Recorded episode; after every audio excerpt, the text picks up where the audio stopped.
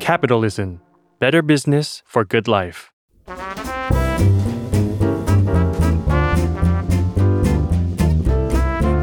ปงนปตี ธุรกิจรอบครัว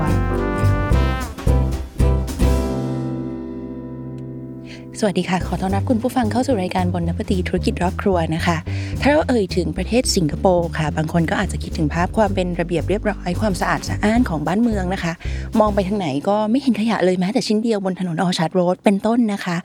หรือว่าบางคนเนี่ยก็อาจจะคิดถึงระบบการศึกษาที่เข้มแข็ง แล้วก็แข็งแรง เข้มงวด เพาะบ่มผู้คนให้เป็นปัญญาชนระดับโลกได้ การศึกษาของสิงคโปร์นะคะคุณผู้ฟังเคยถูกจัดอันดับให้เป็นหนึ่งในระบบการศึกษาที่ดีที่สุดในโลกค่ะ เพราะเขาบอกว่านักเรียนนักศึกษาที่สิงคโปร์เนี่ยมีทักษะทางด้านการอ่านคณิตศาสตร์ และก็วิทยาศาสตร์ที่ดีโดดเด่นกว่าชาติอื่น ๆค่ะ หรือภาพจำอีกอย่างหนึ่งของประเทศสิงคโปร์นะคะ ก็อย่างที่พวกเราได้ได้เห็นกันสำหรับคุณผู้ฟังที่อาจจะเคยไปท่องเที่ยวที่สิงคโปร์นะคะก็คือความเจริญก้าวหน้าทันสมัยของตึกรามบ้านช่อง ผสมผสานด้วยผู้คนหลากหลายเชื้อชาตินะคะ ทั้งคนจีน คนมาเลแล้วก็คนอินเดียค่ะ ถ้าเกิดว่าคุณผู้ฟังบางท่านเคยไปเดินเล่นบนเกาะแมนฮัตตันเนาะที่นิวยอร์กคุณผู้ฟังก็อาจจะเห็นว่าเออมีคนหลากหลายเชื้อชาติจังเลยเวลาที่คุณเดินบนถนนเนี่ยคุณก็จะเห็นแบบคนชาว Asian เออมีคนอเมริกามีเป็นฝรั่งเป็นแขกเป็นคนผิวสีต่างๆ มากมาย ความรู้สึกเดียวกันนั้นจริง ๆ เกิดขึ้นได้นะคะ ถ้าเกิดว่าคุณเดินอยู่ที่สิงคโปร์เนี่ยคุณก็จะเห็นมีคนหลากหลายเชื้อชาติเลยทั้งจีนมาเลอินโดอินเดียเนี่ยอยู่ในสิงคโปร์สิงคโปร์ถือเป็นประเทศที่มีความหลากหลายทางด้านวัฒนธรรม แล้วก็เชื้อชาติค่ะใดๆทั้งหมดนะคะคุณผู้ฟังที่เชลีพูดมา สิ่งสำคัญที่ดูเหมือนกับว่ากำลังจะเป็นซอฟต์พาวเวอร์ที่สำคัญของประเทศสิงคโปร์ ก็คือสตรีทฟู้ดค่ะ หรือว่าวัฒนธรรมสตรีทฟู้ดหรือว่าวัฒนธรรม Hawker Center นั่นเองค่ะ และนั่นจะเป็นประเด็นสำคัญที่เราจะพูดคุยกันในวันนี้ในรายการ Bon Appétit ธุรกิจรอบครัวนะคะ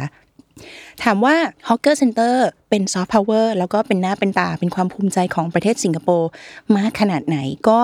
ขนาดที่ว่าลีเซียนลุงนะคะนายกรัฐมนตรีของสิงคโปร์ประกาศเอาไว้ในปี 2018 ค่ะ คุณผู้ฟังว่าจะาวัฒนธรรมแบบ Hawker Culture ยื่นขอเป็นมรดกโลกแบบจับต้องไม่ได้ของมนุษยชาติ ภาษาอังกฤษนะคะก็ใช้คำว่า Intangible Cultural Heritage of Humanity กับ UNESCO ค่ะ และการยื่นขอนั้นก็ประสบความสำเร็จแล้วนะคะ ในปี 2020 อันนี้ก็ขอแสดงความยินดีด้วยนะคะกับประเทศสิงคโปร์แล้วก็ชาวสิงคโปร์นะคะสำหรับคนที่เเคยเดินทางไปที่ประเทศสิงคโปร์อาจจะคุ้นชิน แล้วก็คุ้นเคยกับ Hawker Center อาจจะเข้าใจเห็นภาพนะคะว่า วันนี้เชลิกำลังพูดถึงอะไรคำว่า Hawker Center Street Food ของสิงคโปร์เอ่อแต่สำหรับคุณผู้ฟังที่บางคนที่อาจจะยังไม่เคยเดินทางไปที่สิงคโปร์เดี๋ยวเชลิจะพยายามอธิบายให้เห็นภาพนะคะคำว่า Hawker Center หรือว่าศูนย์อาหารมันมันเป็นมันเป็นศูนย์อาหารแบบกลางจะใช้คำว่ากลางแจ้งก็อาจจะไม่ถูกนะเพราะว่ามันก็มีหลังคา แต่ว่าอาจจะเป็นพื้นที่เปิดโล่งเป็นโอเพนแอร์ค่ะ คุณผู้ฟัง คุณผู้ฟังอาจจะคิดภาพเป็นเอ่อเป็น food court ก็ได้นะคะเป็น food court ขนาดใหญ่ที่คุณผู้ฟังสามารถไปซื้ออาหารสั่งซื้ออาหารตามร้านต่างๆ จ่ายเงินจ่ายสตางค์แล้วก็หยิบยกอาหารเนี่ยมานั่งทานที่โต๊ะได้เรียบร้อยประมาณนี้ แต่ส่วนใหญ่ก็อาจจะเป็น open air นะคะ หรือว่าคุณผู้ฟังที่ไม่เคยเดินทางไปที่สิงคโปร์แต่ว่าเคยชมภาพยนตร์เรื่องนี้ค่ะ ก็อาจจะเคยเห็นภาพของ Hawker Center ที่สิงคโปร์นะคะ ก็คือภาพยนตร์เรื่อง Crazy Rich Asian ภาพยนตร์ rom-com ชื่อดังสร้างจากนิยายขายดีของเควินควานค่ะ มันจะมีฉากหนึ่งที่พระนางเนี่ยเขากลับไปที่ประเทศอะเนาะไปที่ประเทศสิงคโปร์ซึ่งเป็นประเทศของพระเอกอะนะคะ แล้วก็เขาก็ชวนกันไปกินเอ่อกินข้าวข้าวเย็นกับเพื่อนๆที่ Hawker Center นะคะก็เป็นฉากที่ ถือได้ว่าโปรโมทซอฟต์พาวเวอร์หรือว่า Hawker Center ที่สิงคโปร์ได้เป็นอย่างดีเลยค่ะ มองแบบเผินๆเพียงผ่านๆนะคะ เราก็อาจจะคิดว่า Hawker Center เนี่ยเป็นแค่ food court ขนาดใหญ่หรือเปล่านะคะ ที่รวบรวมร้านค้าไว้มากมายที่กระจายอยู่ทั่วสิงคโปร์นะคะ แต่ว่า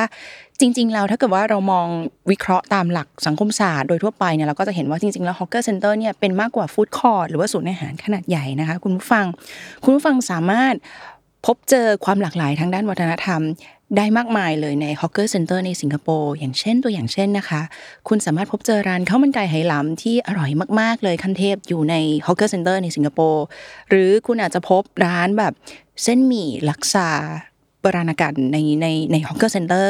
หรือคุณอาจจะเจอร้านที่ขายแกงกะหรี่แบบอินเดียที่แบบอร่อยมากๆใน Hawker Center ก็เป็นได้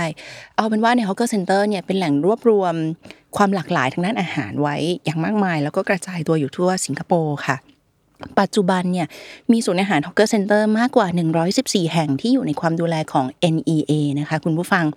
NEA คืออะไร NEA ก็ย่อมาจากคำว่า National Environment Agency ค่ะ เป็นหน่วยงานที่รับผิดชอบความสะอาด แล้วก็ความยั่งยืนในสิงคโปร์พูดง่ายๆคือหน่วยงานนี้เนี่ยเป็นหน่วยงานที่ดูแล Hawker Center ทั่วสิงคโปร์นะคะ ศูนย์ฮอเกอร์เซ็นเตอร์นะคะ แต่ละแห่งก็จะประกอบไปด้วยอาหารร้านอาหารมากมายหลายสิบร้าน เพราะฉะนั้นเป็นเรื่องปกติธรรมดาค่ะ คุณผู้ฟังเมื่อมีร้านอาหารมากมายหลายสิบร้าน หมายความว่าก็จะต้องมีการแข่งขันกันนะเนาะในระหว่างในในร้านอาหารใน Hawker Center กันเอง ถ้าเกิดว่าคุณผู้ฟังไม่ชอบใจร้านนี้ คุณผู้ฟังก็เดินไปอีกสักนิดนึงไม่ถึง 19 59นั่นเอง 19 ด้วยซ้ำนะคะ คุณก็เจอร้านถัดไปแล้วก็มี choice มากมาย การแข่งขันก็ค่อนข้างจะเข้มข้นนะคะ เพราะฉะนั้นร้านอาหารแต่ละร้านที่ขายอยู่ใน Hawker Center เตอร์เขาก็จะต้องพยายามที่จะรักษามาตรฐานของคุณภาพของอาหารคุณภาพของรสชาติ และที่สำคัญที่สุดค่ะคุณผู้ฟังจะต้องทั้งหมดเนี่ยจะต้องมาในราคาที่จ่ายง่ายสบายกระเป๋าด้วยนะคะเรียกได้ว่าการแข่งขันนี้แบบดุเดือดเข้มข้นจริง ๆ ค่ะ มาตรฐานความอร่อยของอาหารที่ขายใน Hawker Center ถามว่ามันเข้มข้นขนาดไหนเอาเป็นว่าอย่างนี้ค่ะ มันถูกยกระดับนะคะ มาตรฐานความอร่อย แล้วก็มาตรฐานอาหารที่ขายใน Hawker Center เนี่ยถูกยกระดับขึ้นอย่างมีนัยสำคัญนะคะในปี 2016 ค่ะ เพราะว่านั่นเป็นปีที่ สองร้านอาหารที่ขายอยู่ใน Hawker Center ในสิงคโปร์ได้รับดาวมิชลินค่ะ ร้านที่หนึ่งที่ได้รับดาวมิชลินนะคะ ชื่อว่าร้าน Hill Street Tai Hwa Pork Noodle ค่ะ ร้านที่สองชื่อว่า Chan Hon Meng Hong Kong Soya Sauce Chicken Rice and Noodle ชื่อร้านที่2นี่อาจจะชื่อยาวสักนิดหนึ่งนะคะ เพราะฉะนั้นมีการเปลี่ยนชื่อร้านให้จำง่ายขึ้นค่ะ ชื่อร้านที่2เนี่ยมีการเปลี่ยนชื่อร้านในเวลาต่อมานะคะเขาก็เราอาจจะได้ยินกัน ในชื่อร้านของ Hawker Chan นะคะ Hawker Chan ต่อมาก็เสียดาวมิชลินไปในปี 2021 แต่ยังไงก็ตามค่ะคุณผู้ฟังสองร้านนี้เป็นร้านอาหารที่อยู่ใน Hawker Center ในสิงคโปร์นะคะแล้วก็ได้ดาวมิชลินอาจจะถือว่าเป็นร้านอาหารดาวมิชลินที่ราคาถูกที่สุดราคาย่อมเยาที่สุดเลย ถ้าคุณผู้ฟังเป็นแฟนรายการ Bon Appétit ธุรกิจรอบครัวอาจจะเคยฟัง Bon Appétit ธุรกิจรอบครัวตอนก่อนก่อนหน้านี้ที่ชลี่เคยเล่าเกี่ยวกับร้าน ร้านอาหารที่ติดดาวมิชลินต่างๆนะคะ ก็ส่วนใหญ่ก็จะเป็นร้าน fine dining ที่มีราคาค่อนข้างสูง แต่ว่าสองร้านนี้นะคะที่เป็นร้านอาหารที่อยู่ใน Hawker Center ในสิงคโปร์ได้รับดาวมิชลินเนี่ยคุณผู้ฟังสามารถจ่ายเงินไม่เกิน 3 ดอลลาร์หรือโดยประมาณนะคะ76 บาท คุณก็จะได้กินร้านอาหารที่ติดดาวมิชลินแล้วนะคะ ถือเป็นร้านดาวมิชลินที่ราคาย่อมเยาที่สุดในโลกเลยค่ะ คุณลิลลี่คงนะคะ เป็นศาสตราจารย์ทางด้านสังคมศาสตร์ จากมหาวิทยาลัยสิงคโปร์ Management University ค่ะเขาก็คุณลิลลี่เคยพูดถึง Hawker Center ว่าอย่างน่าสนใจค่ะ คุณผู้ฟังเขาบอกว่าวัฒนธรรม Hawker Hawker Center เนี่ยเป็นจริง ๆ แล้วเป็นมากกว่าศูนย์อาหารนะคะ เพราะว่ามันเป็นสิ่งที่สะท้อนถึงอัตลักษณ์ แล้วก็ตัวตนความเป็นสิงคโปร์อย่างแท้จริงนะคะ นั่นก็คือการรวบรวมความหลากหลายทางวัฒนธรรมเอาไว้ในศูนย์อาหาร เช่นเดียวกันกับประเทศสิงคโปร์ค่ะที่ก่อร่างสร้างประเทศขึ้นมาจากคนหลากหลายเชื้อชาตินะคะมากไปกว่านั้นเนี่ย Hawker Center เป็นสิ่งที่แสดงออกถึงการวางผังเมืองที่ถูกคิดและถูกออกแบบมาเป็นอย่างดี อันนี้เป็นประเด็นที่สำคัญมาก ๆ ที่เราจะคุยกันในวันนี้เช่นเดียวกันนะคะ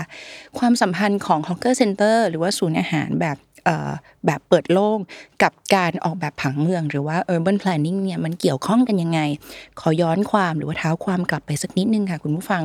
การออกแบบผังเมืองหรือว่า urban planning ของสิงคโปร์นะคะจริงๆไอเดียนี้เนี่ยเริ่มต้นมีตั้งแต่ในยุค 1820 แล้วค่ะ คุณฟังอาจจะทราบกันอยู่แล้วเนะว่าสิงคโปร์เนี่ยเป็นประเทศที่มีขนาดเล็ก เพราะฉะนั้นเขาก็จะมีพื้นที่ที่ค่อนข้างที่จะจำกัดนะคะ เมื่อมีพื้นที่ที่จะจำกัดค่อนข้างที่จะจำกัดเนี่ยรัฐบาลเขาก็มีไอเดียว่าเขาอยากจะใช้พื้นที่ที่มีอยู่ทั้งหมด ให้มีประสิทธิภาพมากที่สุด ให้เกิดประโยชน์สูงสุดต่อประชาชนในประเทศ ทั้งในปัจจุบันและและในอนาคตนะคะ เพราะฉะนั้นเขาจึงมีแผนว่าโอเคถ้าอย่างนั้นเราจะต้องวางผังเมืองให้ดีเนาะให้ให้มันเกิดประโยชน์สูงสุด ให้มีการใช้พื้นที่ให้เกิดประโยชน์สูงสุด โอเค เราทดตรงนี้ไว้ก่อนนะคะ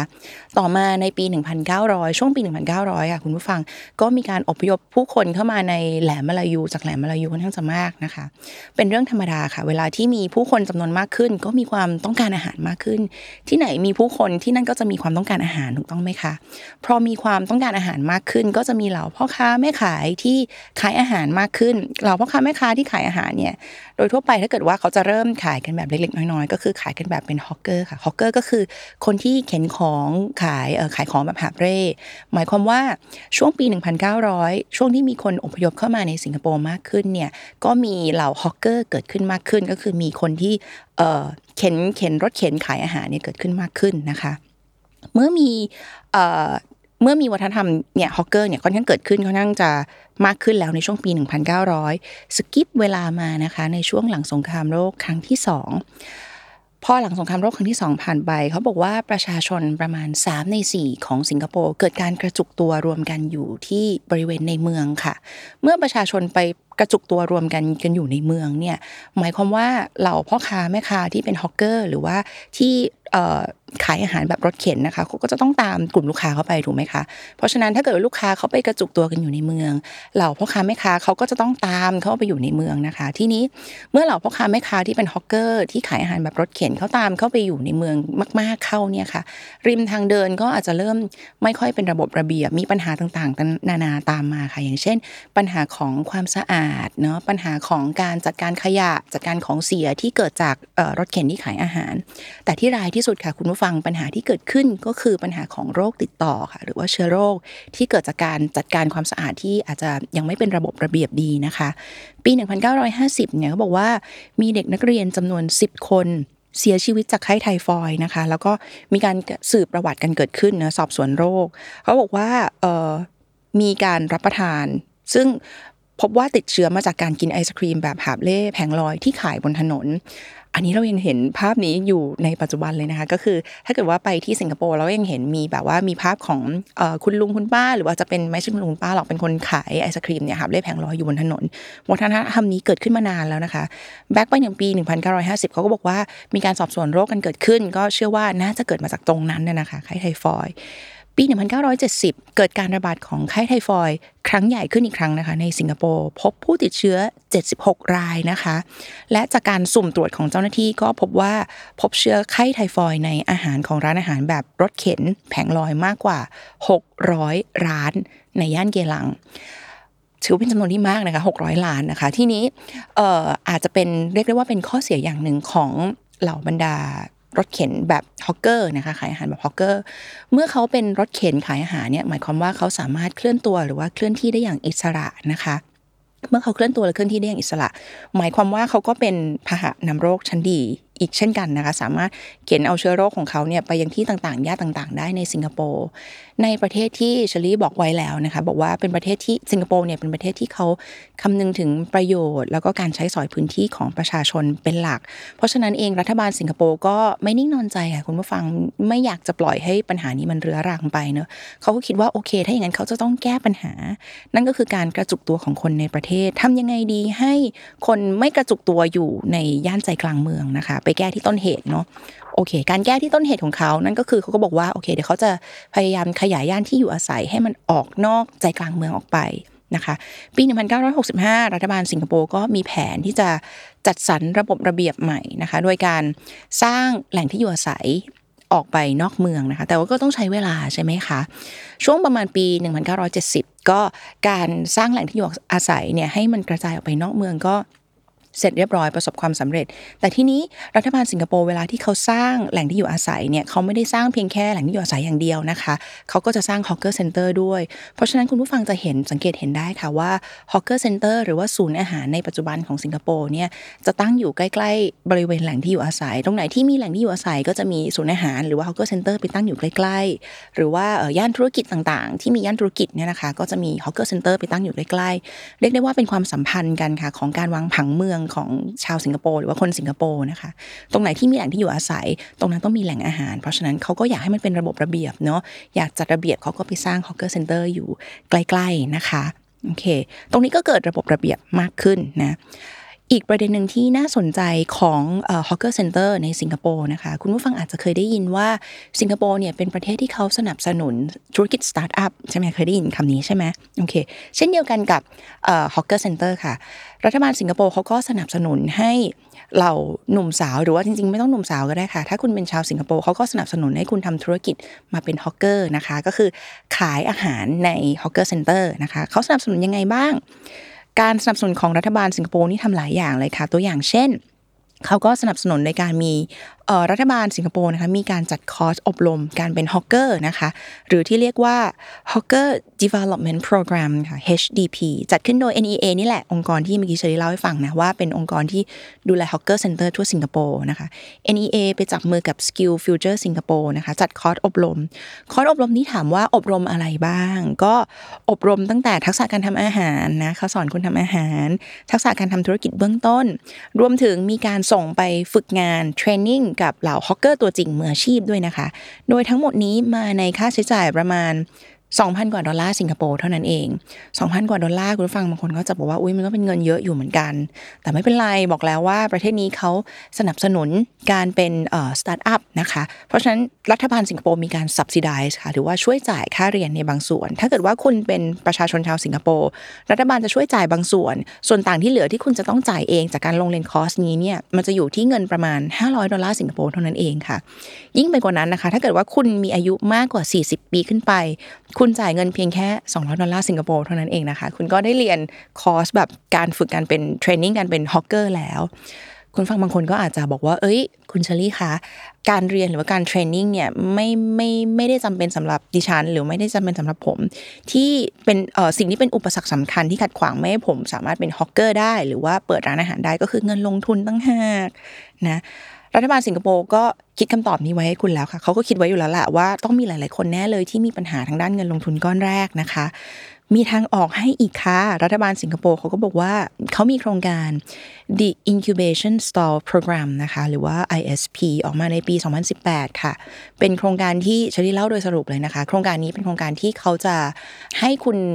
เรียกไงลดค่าเช่าค่ะลดลดค่าเช่าให้ถึง 50%นะคะในระยะเวลา 9 เดือนแรก แล้วก็ในเดือนที่ 10 ถึงเดือนที่ 15 ก็ลดค่าเช่าให้คุณอีก 25%จากราคาตลาดปกตินะคะ นอกจากนั้นเองเขาก็จะช่วยจัดหาจัดสรรอุปกรณ์ต่างๆ ที่จำเป็นสำหรับการขายอาหารในบูธของคุณเนี่ยจัดเตรียมให้เลย คนสิงคโปร์เขาก็มีชื่อเล่นกันแบบ เรียกกันแบบเล่นๆนะคะ กับกองทุนกองนี้ค่ะเขาก็เรียกกันว่าเงินกองนี้คือเงินของอากง เพราะว่าเปรียบเสมือนเป็นเงินของคุณปู่คุณย่าคุณตาคุณยายที่ให้เป็นเงินขวัญถุงเรานะคะ ก่อนที่เราจะเริ่มต้นทำ business ทำเเริ่มต้นทำธุรกิจนะคะชลี่มีเกร็ดเล็กน้อยมาฝากคุณผู้ฟังค่ะ นั่นก็คือเงื่อนไขในการสมัครเป็นผู้ค้าขายอาหารใน Hawker Center ในสิงคโปร์สมมุติว่ามีคุณผู้ฟังคนไหนสนใจนะคะ จะต้องทำยังไงบ้าง ถึงจะสามารถเปิดบูธขายอาหารใน Hawker Center ได้นะคะเขาบอกว่าข้อที่หนึ่งคุณต้องเป็นประชาชนชาวสิงคโปร์หรือเป็นผู้พำนักถาวร และมีอายุมากกว่า 21 ปีขึ้นไป ที่ผ่านการอบรม Food Safety ขั้นที่ 1 นะคะ 2 คือคุณต้องไม่เป็นผู้ที่ถูกยึดใบอนุญาตการเป็นฮอกเกอร์และไม่เป็นผู้ที่ถูกฟ้องร้องให้เป็นบุคคลล้มละลายนนี่ก็ make sense เนาะ 3. คุณต้องไม่เป็นเจ้าของร้านอาหารใน Hawker Center มากกว่า 2 ร้าน ตรงนี้ชลี่เชื่อว่ารัฐบาลน่าจะมีแนวคิดที่อยากจะสนับสนุนให้ทุกคนเนี่ยมีโอกาสที่ในการทำธุรกิจเท่าเทียมกันนะคะ ถ้าเกิดว่าคุณทำร้านในขายอาหารใน Hawker Center แล้วคุณประสบความสำเร็จแล้วก็แบ่งโอกาสให้คนอื่นบ้างนะโอเค ทีนี้ทั้งโรคระบาดโควิด -19 ในช่วง 2-3 ปีที่ผ่านมาค่ะ แล้วก็อย่างที่เชลี่เคยเล่าเอาไว้ในเทปก่อนๆหน้านี้นะคะ เกี่ยวกับสงครามยูเครนรัสเซียที่ทำให้ วัตถุดิบอาหารหลาย ๆ อย่างเนี่ยถีบตัวสูงขึ้น เพราะฉะนั้นก็ผู้ขายอาหารในฮอ Hawker Center หลาย ๆ คนในสิงคโปร์นะก็ก็จำเป็นที่จะต้องปรับราคาของราคาอาหารให้เพิ่มสูงขึ้น เมื่อสักครู่นี้ตอนต้นเทปชลี่เกรินไว้แล้วใช่ไหมคะว่าการแข่งขันเนี่ยมันก็น่าจะดุดันเข้มข้นมากเลย นอกจากจะต้องรักษามาตรฐานของอาหาร มาตรฐานของคุณภาพเอาไว้แล้ว ยังจะต้องทำให้ราคาของอาหารเนี่ยสามารถจ่ายง่ายสบายกระเป๋าอีกด้วยนะคะ ก็ อาจจะเรียกได้ว่าการแข่งขันแล้วก็มาตรฐานของร้านอาหารสตรีทฟู้ดในสิงคโปร์ใน Hawker Center ในสิงคโปร์เนี่ยนะคะ ก็ดุดันเข้มข้นแบบไม่เกรงใจใครเลยค่ะคุณผู้ฟัง และนี่อาจจะเป็นสาเหตุที่เคี่ยวกรำนะคะทำให้วัฒนธรรมแบบ hawker หรือว่า Hawker Center ศูนย์อาหารแบบโล่งแจ้งในสิงคโปร์นะคะทำให้สิงคโปร์เนี่ย เป็นเมืองหลวงสตรีทฟู้ดของโลกใบนี้ค่ะ คุณผู้ฟัง